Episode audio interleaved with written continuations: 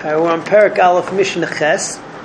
We previously had halacha that uh, let's say that you're not supposed to. We learned that from the pasuk of Goren that it says in the pasuk Goren you're not supposed to be mafresh from something which is eno nigmar on that which is nigmar.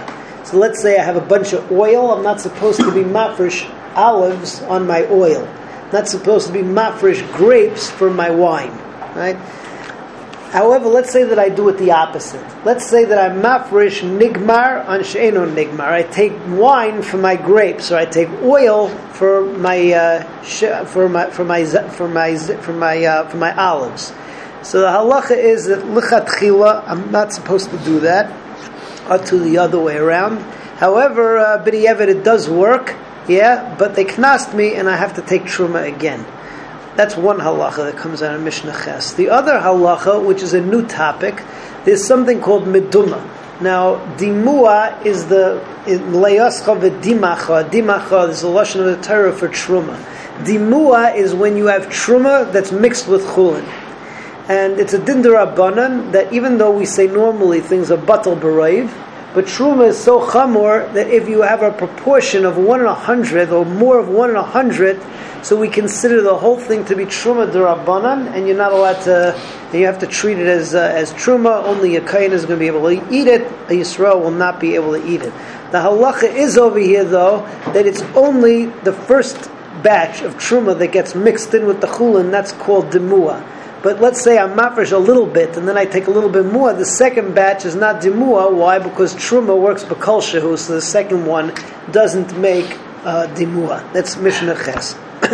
Ein tarmin shemen al zesim anichtashim. Milchatchila, you should not take from nigmar oil on uh, even the zesim which are crushed already.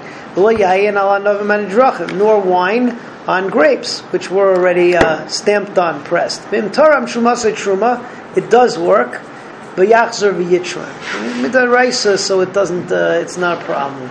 But midrabanan, uh, midrabanan shouldn't have done it, and therefore you have to take truma again.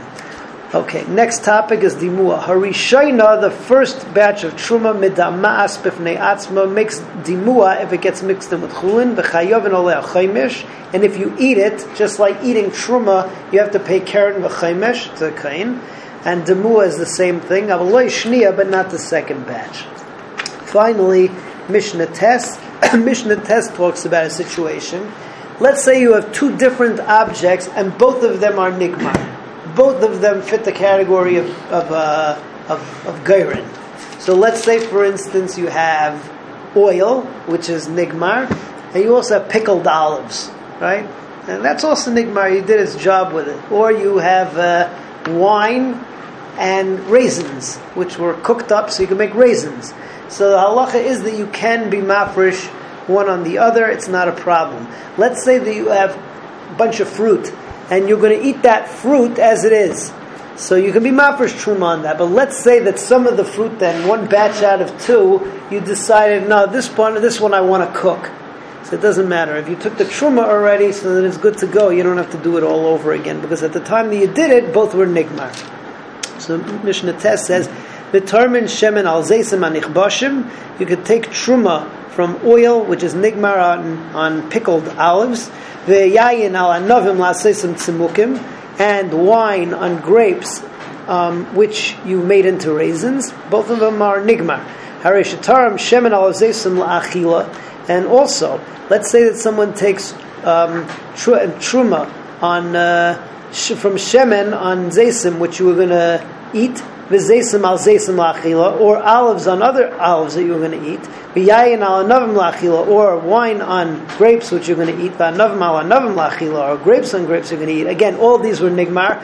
V'nimlach l'darchan. Then you decide the grapes or the olives I'm going to press.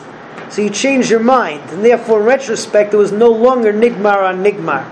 Tzarech litrom, you don't have to do it again because at the time you were being mafresh from Nigmar on Nigmar. Everybody have a good night.